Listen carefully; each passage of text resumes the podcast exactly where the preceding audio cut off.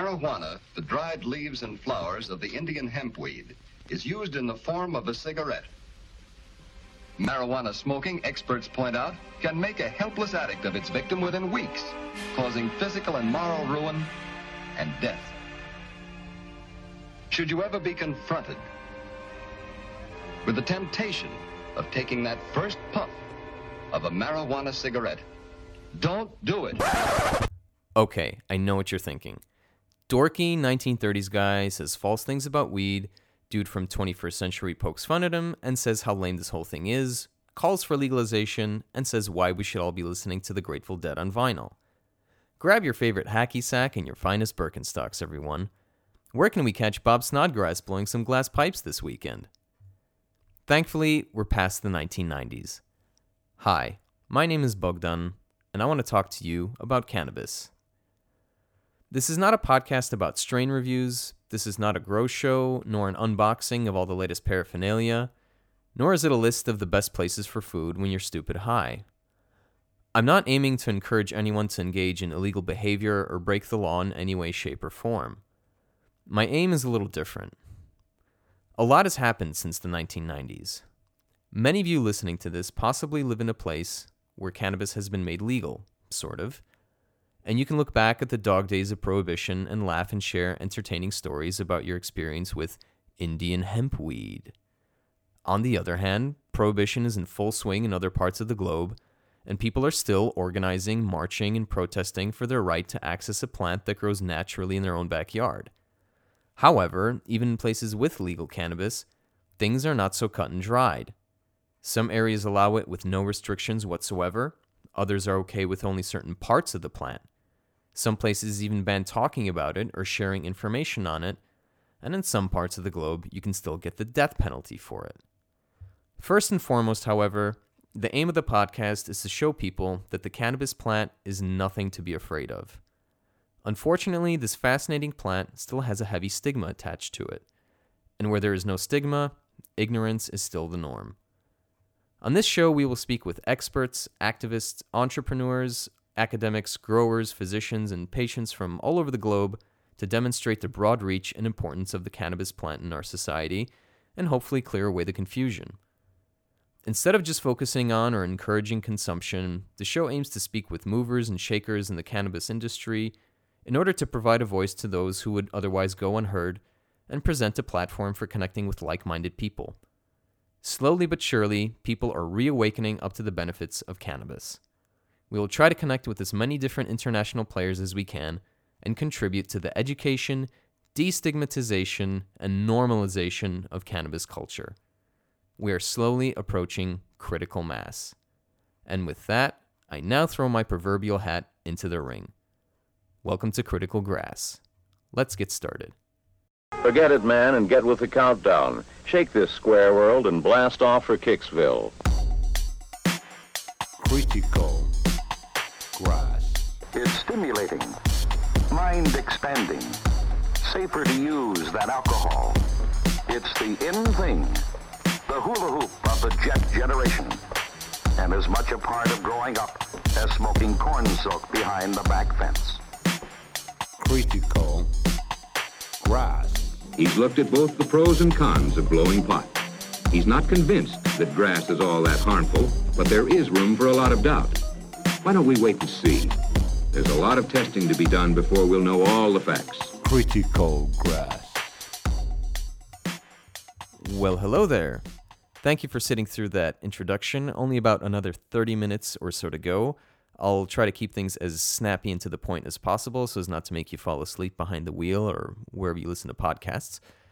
On this week's episode, we discuss medical cannabis programs, brain trauma, and recreational use with an Israeli physician and researcher from Jerusalem.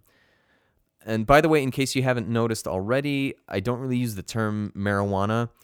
The rationale for that is a little long, but in short, marijuana is not a scientific name.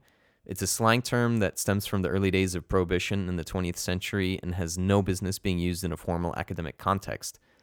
Imagine people referring to alcohol in slang terms in the news. Driving while sauced leads to decreased road safety, or man arrested for hooch related violence, Or a new Harvard study shows a link between shit facedness and depression. You get the idea. It sounds a little dumb, a little misleading, and it's the wrong term to use for a plant that has had a proper name for a long time now.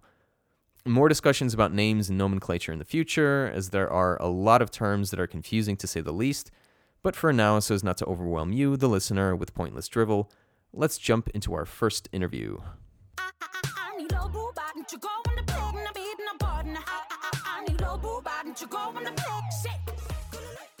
My name is uh, Michael Dor. I'm a family physician from Jerusalem, Israel. For the last uh, four and a half years, I'm the senior medical advisor to the Israeli Cannabis Medical Cannabis Agency in the Israeli Ministry of Health. Okay, in case you were wondering why you just heard the winner of the 2018 Eurovision Song Contest, uh, that was literally the doctor's orders. Well, actually, more of a request. Uh, I kind of asked him what he liked, and that's what he told me. Um, but uh, yeah, this isn't reflective of my musical taste, which couldn't be more different. But hey, I am an accommodating guy, and I try to make my guests happy. But enough about me and my musical tastes. Let me introduce you to my first ever guest, Dr. Michael Dor. He has a medical degree from Tel Aviv University, a diploma in health services and in family medicine through the Israeli Medical Association. Uh, he has a master's in public administration from the Kennedy School of Government at Harvard University. He is an active family physician and also serves as the chief medical officer for the Ministry of Foreign Affairs. Uh, he's also the medical head advisor of the medical cannabis unit for the Israeli Ministry of Health. Wow, that's a bit of a mouthful, but an impressive resume to say the least. So I uh, first asked uh, Dr. Dor about his background and how he initially got started with cannabis. I graduated uh, medical school in Tel Aviv, did my residency as a family physician, did my master's degree in public administration in Harvard University, and then uh, performed some high tasks in the Ministry of Health in Israel, being in the last position being in charge of all the hospitals in Israel, the, the director of the hospital division. When I retired, and everything is timing in life. When I retired, I was, uh, I was approached by the Minister, Minister of Health, and uh, I was asked uh, if I'm ready to lead the medical uh, cannabis unit in the Israeli Ministry of Health. I mean, as a physician, as a senior advisor, and until that point, I had no uh, knowledge about cannabis. So I agreed. I took three months to study the subject, and since then, and that is four and a half years ago, I am the senior medical advisor of the ministry. I was uh, involved in the research, in the treatment. According to our system, cannabis is still illegal uh, substance, not medication yet. So we insist on production of the cannabis according to medical rules. And then the physician, the specialist that treats the, the patient, recommends the treatment of cannabis, of course, after exhausting all the usual accepted medication. This request comes to my table, and today I have 15 physicians working for me. They check all the uh, applications, the requests, and if the requests are according to our instructions, they approve it, and I'm the only one to sign the license. This uh, unusual behavior is because you have we have a lot of um, noises from the side. I mean, background noises with cannabis, for recreational for recreational use. Our government uh, decided that it will be used for medical purposes only, according to our instructions, not for recreational use. So my staff they check exactly what's going on with the patient, what are the symptoms, the diseases. If it is according to our regulations, they approve it and I sign it. Now we had a period at the beginning when all the physicians were allowed to sign the license. And they were intimidated by users for non medical uh, purposes. So the physicians said that they are afraid to be a target for many, many people. And uh, our decision was that I will be the only one to sign it. So all the pressures comes uh, to me and to my office and to my family. But um, I believe it was Truman that once said that those who don't like the heat shouldn't go to the kitchen. Yes, stay out of the kitchen indeed if you can't stand the heat. Um, a very noble thing for Dr. Dor to do in that uh, he takes responsibility for green lighting requests to prescribe cannabis to patients when other doctors were worried about uh, the stigma or uh, external pressure. So here he gives us a brief insight into how you can get uh, cannabis prescribed in Israel, uh, which is a model that seems to be working quite well, given that they have a conservative medical first approach. I also asked him about the qualifying conditions for cannabis prescriptions in Israel and if there's anything they wouldn't recommend using cannabis for. If there is one main contraindication for usage of cannabis, those are severe psychiatric predispositions. And those I need to stop. And of course, you understand it's very difficult for me to explain in the media why I stopped to this patient. I can't tell the media he's psychiatric patient. So it's a problem, but we do cope. At that moment, we have in Israel 34,000 patients treated uh, with cannabis with very good results. 40% of our patients are oncology patients. Mm-hmm. And uh, as we know, it helps them tremendously. They can eat, they can sleep, they can uh, they stop being constipated. But so relief, in other words. It's not just a relief; it's a really huge help. They can function in, in they daily can life. Function absolutely. And sometimes people make mistakes because they see oncology patient given the cannabis, feeling better, looking better. They are sure that we cure the cancer. And as far as we know today, cannabis is not a cure for cancer. But saying that, I must emphasize that we have some pioneering research done by some scientists in Israel, but also all over the world. One of our scientists took cancer tissues from pancreas, from colon, from different sites, and took different strains of cannabis and put it on the culture, and the cancer stopped growing. So it's not a cure for cancer, it's just a hint for us look at this direction. You can find here unbelievable things. Okay, so it's not uh, a definitive answer, but uh, it's uh, kind of uh, a positive outlook. Yes, possible direction for a research. Uh-huh, Very okay. interesting. In other diseases, 30% uh, of our patients are patients with intractable pain. I mean pain from the back or from diabetes or from other neurological disorders. And if you give them cannabis, they feel a lot, a lot better. So 30, uh, but at the beginning, you need to give them all the usual medications. Maybe not all of them, but at least try. And then if you fail with the regular medication, you can try cannabis. And once again, with very good results. So we have some pretty good news as far as cancer is concerned. Um, but those people getting their hopes up about a silver bullet shouldn't be jumping for joy just yet. Uh, a lot of work still needs to be done before we have a definitive answer on the topic. But the outlook is pretty good, as Dr. Dor mentioned, uh, and we will uh, be discussing more of this in the coming weeks uh, with other guests. The other topic that I wanted to uh, mention before we get back to the interview is uh, counterindications for things like psychiatric conditions such as schizophrenia, which has been one of the bigger arguments against the use of cannabis, uh, especially in the mass media in the West. However, this is more myth than fact, as a little trio of psychiatrists from the documentary Culture High explain. I can tell you that is ridiculous. We looked at the evidence. I think we must have gone through about 2,000 papers, and it doesn't cause schizophrenia maybe there are some individuals with schizophrenia in which the illness is brought on perhaps a little earlier because they smoke cannabis. There often is what's called an, a precipitating event. A precipitating event is something like uh, an important loss of a person, a severe car accident.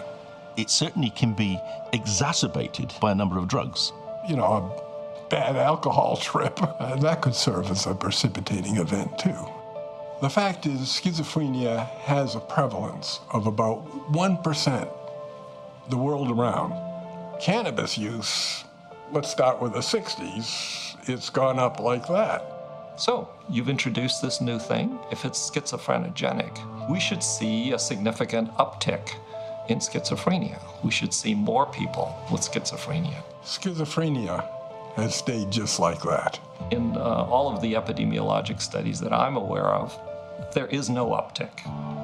So if marijuana causes schizophrenia, it was introduced, now we should have more schizophrenia. We don't see that. We would certainly see some little rise in that given the numbers of people who have used this. So you just heard Dr. Lester Grinspoon, a psychiatry professor at Harvard University, Dr. David Nutt, a neuropsychopharmacologist from the UK, and Professor Igor Grant, who is also a psychiatry professor uh, at the University of California, San Diego School of Medicine. Um, now, not to downplay schizophrenia or any other psychiatric condition, but the notion that using cannabis uh, causes such conditions is just false. Having said that, if you do have a psychiatric condition such as schizophrenia, you might want to put down the cannabis at least for a little while and seek the help of a qualified specialist first. So, going back to the interview, I asked Dr. Dor about opiate use and reducing prescription drugs through cannabis. We even insist that if you give a patient cannabis, we expect the opioids to be reduced or to be stopped at all. Otherwise, what did you do? So, yes, it is, and we have some kind of, I can't call it uh, research, but I can uh, tell you that um, we made some kind of survey, and you see there is a lot less usage of opiates when you start giving cannabis, and this is also the purpose.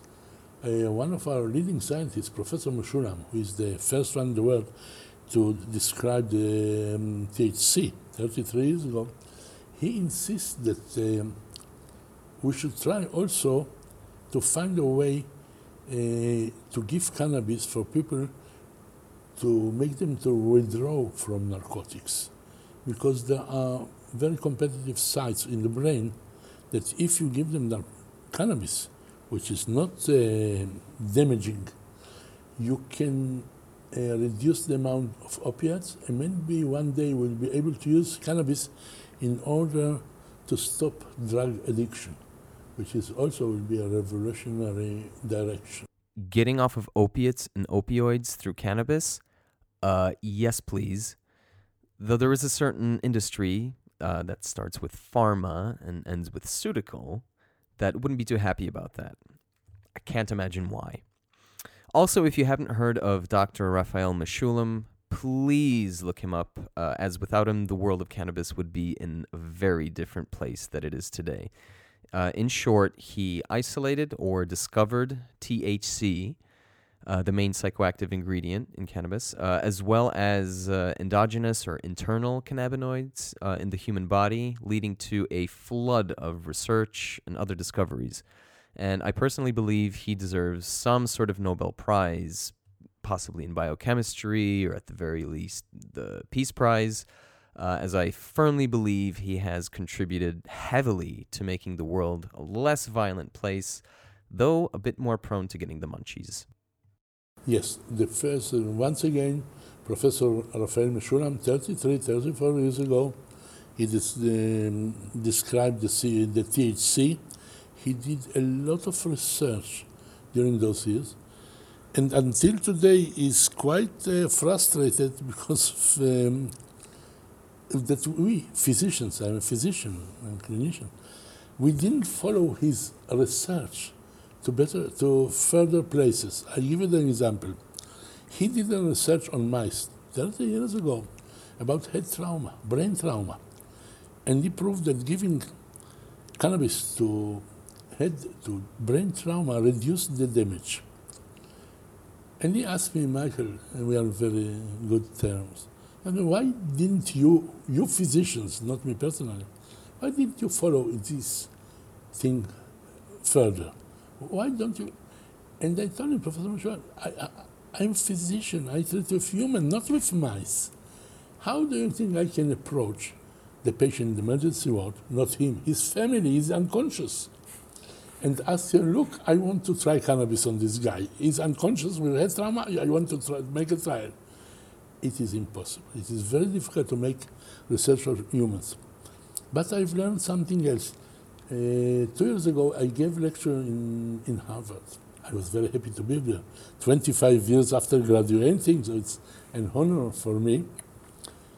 And at the end, they made a session for, uh, and they invited four football players. I mean, they're very famous. I didn't know the names, but the audience was ecstatic. Was it these guys by any chance? Hi, my name is Ricky Williams. My name is Eben Britton. My name is Mark Rostelli. My name is Boo Williams. My name is Jim McMahon. My name is Chris Kluwe. My name is Kyle Turley. I played in one of the major North American football leagues. I have two championship rings from that big game we play at the end of the season. In college, I won a trophy that looks like this. I was a punter for eight seasons, and punters are football players too. I also wrote the name of the commissioner on my headband, and everyone lost their shit. The men who play American football are subject to a life of injury, pain, and disease, both during and long after their careers are over. And that's why I smoke pot. That's why I smoke cannabis. That's why I smoke weed. That's why I smoked weed when I played. It has, without a doubt, reduced the amount of pain I live with. It's my body. I know. But for some reason, the major North American non Canadian Football League refuses to allow players to use cannabis. Instead of allowing for safe natural healing, the sport pushes players towards addictive narcotic painkillers with serious side effects. So let's, let's get, get, real, Roger. Roger. Football players should be allowed to use medicinal marijuana without the stigma of it being a banned substance. Cannabis isn't a drug, it is a medicine. Unfortunately, I was unable to verify which NFL players Dr. Dor met with that day, but this is what he did have to say about that meeting. And they uh, told us their own experience that after balls and they get a head trauma with all the helmets, they have a lot of head trauma over there, they used to try cannabis after the game to reduce the swelling and everything. And it works, at least with those four guys that spoke to us, three were very, very clear and coherent. One of them maybe didn't get enough cannabis. so it was very, very teaching for me an educational experience indeed. Whether it was the actual players from the public service announcement that Dr. Dor met with that day is kind of irrelevant. The fact is, CTE, or chronic traumatic encephalopathy, word of the day, uh, is a very serious condition that could lead to depression and suicide and is thought to be linked to violent outbursts, uh, as you hear every now and then when a professional athlete makes the news after being arrested. But what does the NFL do? Um, despite claims from players that nearly 90% of them use cannabis to treat pain and nerve damage, it is still a banned substance and it could get you suspended, as some players have recently found out the hard way. The National Hockey League, the other North American contact sport where head trauma is also an issue, is not much better in that cannabis is also banned, despite claims that half of NHL players use it. Uh, and the NHL refuses to invest in concussion and CTE research, uh, despite the efforts of former players to have the league recognize CTE as an occupational hazard. It may be another few years before cannabis is approved for use among football and hockey players, but at least we're getting some recognition among the medical community, and it's always good to have someone like Dr. Dor on our side. Uh, I then asked Dr. Dor about other groups of people that he and his team have treated, and his answer might surprise some of you. We have two more groups which are worth to mention. One is the treatment that we are pioneers in this field and that's the post-trauma. Post-trauma, PTSD, post-trauma uh, syndrome disease. Uh, we have almost 2,000 patients treated because of uh, post trauma. And as you know, we had a lot of people after trauma of the wars, the terrorist attacks, and another group which was quite a new one for us, and this is those are the victims of uh, sex molesting in the family or rape cases. Those guys, uh, women, they uh, get cannabis with very good results. We have almost 2,000 patients, and uh, they feel better, they sleep better, they forget the terrible memories, they can sleep. In several cases, I also approved treatment for very old people, and I was surprised. I asked, what, where was this trauma? And I was answered that in the Holocaust, in the camps during the Nazi in Germany, they suffered things unbelievable. You can only wonder how did they survive 70 years after being sane people. But at the end of the time, they start to remember everything, everything surface, and they can sleep. They have horrible memories. So I gave, we gave cannabis to those people with unbelievably good results. So there have been programs in the U.S. by uh, pro-cannabis activists to help treat veterans with PTSD with success. So uh, the use of cannabis in this particular area isn't uh, very surprising, uh, although it is still stigmatized. Uh, however, treating victims of sexual abuse uh, or sexual assault is kind of new, but if it can help them cope with such trauma, and sexual trauma can also leave horrific scars that last a lifetime, uh, then, in my opinion, it'd be cruel and uh, unusual punishment to not provide uh, these people with cannabis if we know that it can help them get over it. And the same goes for Holocaust victims. As Dr. Dor mentioned, uh, that kind of trauma can last decades, and if we are aware of a substance that only provides relief uh, and lets people live a normal life, uh, it's a crime to not give it to them. So, what are the preferred methods of administration by Dr. Dor and his team? We prefer to give them oil under the tongue Mhm. for absorption Sublingual. through the sublingual. Uh, But if there are people who smoke, or if they prefer smoking, I don't mind. We do try to give to the older people smaller amount of cannabis because they tend to fall and break things. So we prefer to do it very, very way. I always quote the American saying, start low, go slow. Mhm. Whatever they feel is better for them. Of course, the difference is that with the sublingual, you need about 40 minutes until it starts to work. And then it's good for six, eight hours. When you inhale through cigarettes or through inhalers, it works within three, four minutes and lasts shorter, three, four, five hours. So if the pain is the reason for the cannabis, the patient wanted it to act immediately. They don't want to wait 40 minutes. But uh, if it's older person and he needs to cover the whole night, it's better for him to take it sublingual in the evening so he can sleep a whole night. Start low, go slow. Can't stress this one enough. Although it's impossible to fatally overdose cannabis, the paranoia and anxiety that may occur when you take too much can be highly unpleasant, uh, especially for an elderly person trying to forget things like Nazi terror and genocide. But this advice uh, applies even to recreational users, as there can be too much uh, of a good thing, and feeling a little freaked out uh, isn't fun for anyone. Uh, throughout the conversation, Dr. Dor mentioned multiple conditions that he and his team are using cannabis for. So, for example, autism, diabetes, uh, and PTSD, among others. Uh, and this made me wonder how uh, Israel, in contrast to places like the United States and Canada, uh, has made it easy enough for their doctors, their scientists, to be able to do research on patients in these areas. And here's what he had to say. Well, the, uh, the first I have to give the tribute to Professor Mechoulam because of his research is quoted all over the world, and in many places I give lecture. I'm told by the people from the audience who know his name, he should have given a Nobel Prize, but he never will.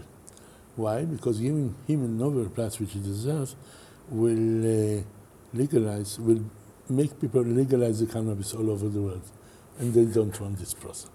The second is, we had uh, we put a pressure. We, I mean, the patient, the physicians, the politicians, on the Israeli government, and they agreed to let us. Even Israel is a part of the International Narcotic Convention. We are not allowed to do it because of COVID.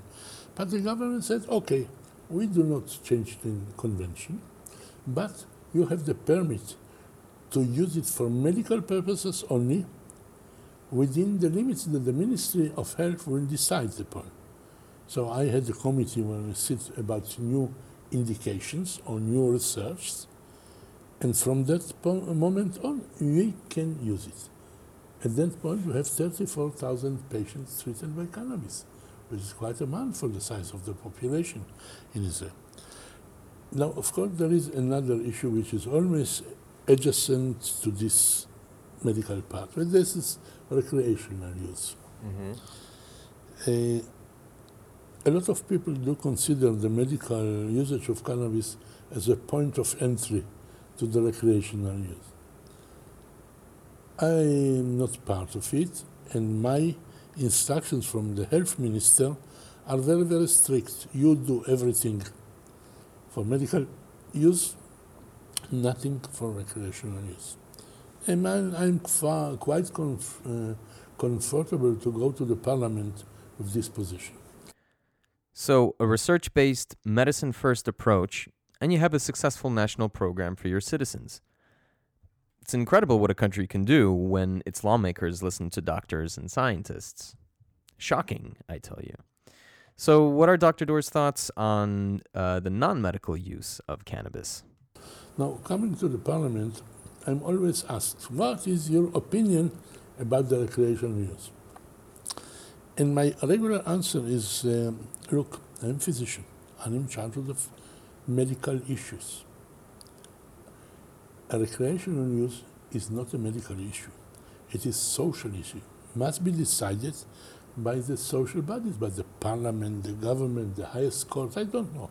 Not by physicians. Don't throw on us this decision. Okay, and then the parliament member I was asked once and second and the same question. And the question was, uh, I rephrase, you cannot sit in the parliament as a senior delegate of the Minis- Ministry of Health not having an opinion about such a subject. So I said, okay, I have opinion. After saying that it's not a medical issue, I can say like that. Alcohol, you, the social uh, bodies, you decided that alcohol is legal. It has a price with road accidents, liver problems, and many other issues, alcoholism. But it was a social decision. You decided that nicotine is allowed. It has a price, lung cancer, blood problems, heart problems. uh, I can tell one thing. If your social decision will be to allow cannabis, it will have a social price which will be less than alcohol, less than nicotine. So, I, but there are no free lunches. Another Mhm. American Famous saying. Famous saying, no free lunches. We should have a price. The price, as I mentioned, is those people with previous psychiatric preconditions, they will end in the hospitals. This is part of the price, but If used uh, in an unsupervised manner or and inappropriately. Exactly, exactly. Mhm. So what I say, make your decision. A social decision, don't put it on the back of the physicians. And uh, remember, it is possible, but you must know the price. And um, the, the, the, the parliament meetings for me are very unpleasant because we have many parliament members that are pro recreational use and uh, they are very aggressive when I appear there. Well, part of the heat, as I mentioned. Yeah, it comes with the territory, as Yeah. they say.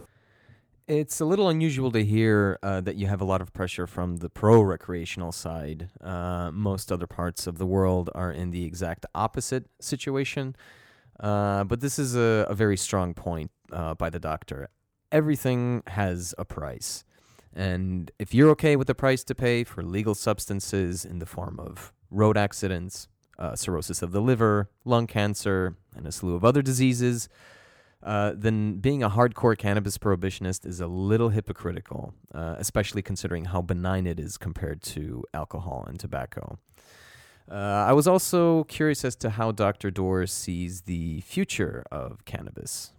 I believe that the uh, direction is what we call the medicalization of cannabis.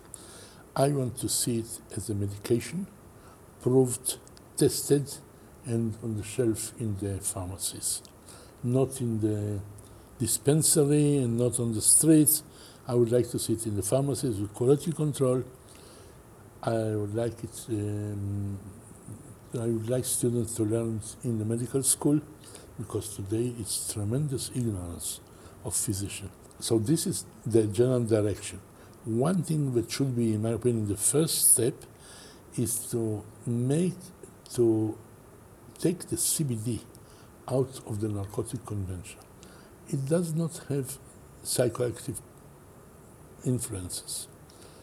If you will be able to take it from this uh, international narcotic uh, conven- uh, convention, then you can use it in many, many places and use it safely. Mm-hmm. I mean, for food products, food supplements, for uh, cosmetics.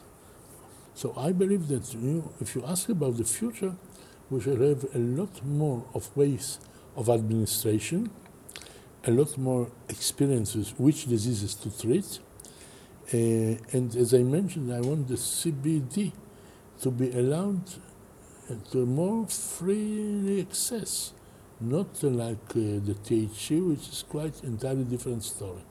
And after the research, research in the next I believe that we should have a lot of more diseases to treat.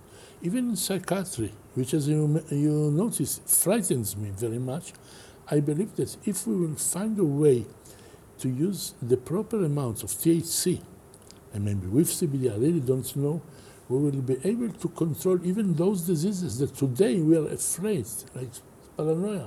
So, some of the scenarios that Dr. Dor mentions are already coming to fruition, namely the medicalization of cannabis, as well as the availability of CBD products, which can be found easily online or over the counter in several European countries, with more on the way soon. But is this it? Is this all we are going to get? Uh, is there a reason to be hopeful that even greater change is on the way? Absolutely, absolutely, and it's. I believe this going to increase the whole this industry. We're going to increase all over the world I believe that in few years the states will also join the world, but uh, it's developing even in the United States and some uh, states that already are going forward. They cannot bank the money and they cannot do transfers from state to state. It is going on and on. It will be a huge industry in the future. So let's do a roll call, shall we? In Europe, you have Austria, Croatia, Czech Republic, Denmark, Cyprus, Finland, Germany, Italy, Luxembourg, Malta, the Netherlands, Norway, Portugal, Poland, Spain, Switzerland, and the UK, which authorize at least some use of cannabis for medical purposes. In the southern hemisphere, you have Argentina, Australia, Chile, Colombia, and Uruguay. And in North America, you have Canada and Mexico, uh, as well as 30 out of the 50 U.S. states which have some medical cannabis laws on the books. Not a bad start. Hopefully, things will continue to go this way around the globe moving forward, and if the current situation is any indication of what is to come, Israel, under the guidance of people like Dr. Dor, will be an excellent example of how to go about cannabis as medicine. So, here endeth our first ever interview, and with that, we say shalom to our distinguished guest. Thank you so much for uh, talking to us, Dr. Michael Dor. Uh, and uh, I wish you a safe trip uh, back home to Israel. Thank you so much. All right, thank you. If you enjoyed that interview and would like to learn more about Dr. Dor or cannabis treatment in Israel, you can check out the website of the Israeli Ministry of Health, which is www.health.gov.il. That wraps up this week's show. Congratulations, you have survived the first episode of the Critical Grass podcast. If you enjoyed what you just heard, feel free to share the podcast on your social medias. You can also send your comments and questions on the FaceTubes and the interwebs. Links to all those things can be found by going to our website, www.critical-grass.com. I've had a lot of fun, and I look forward to next week's episode, and I hope you join me. See you then. Peace.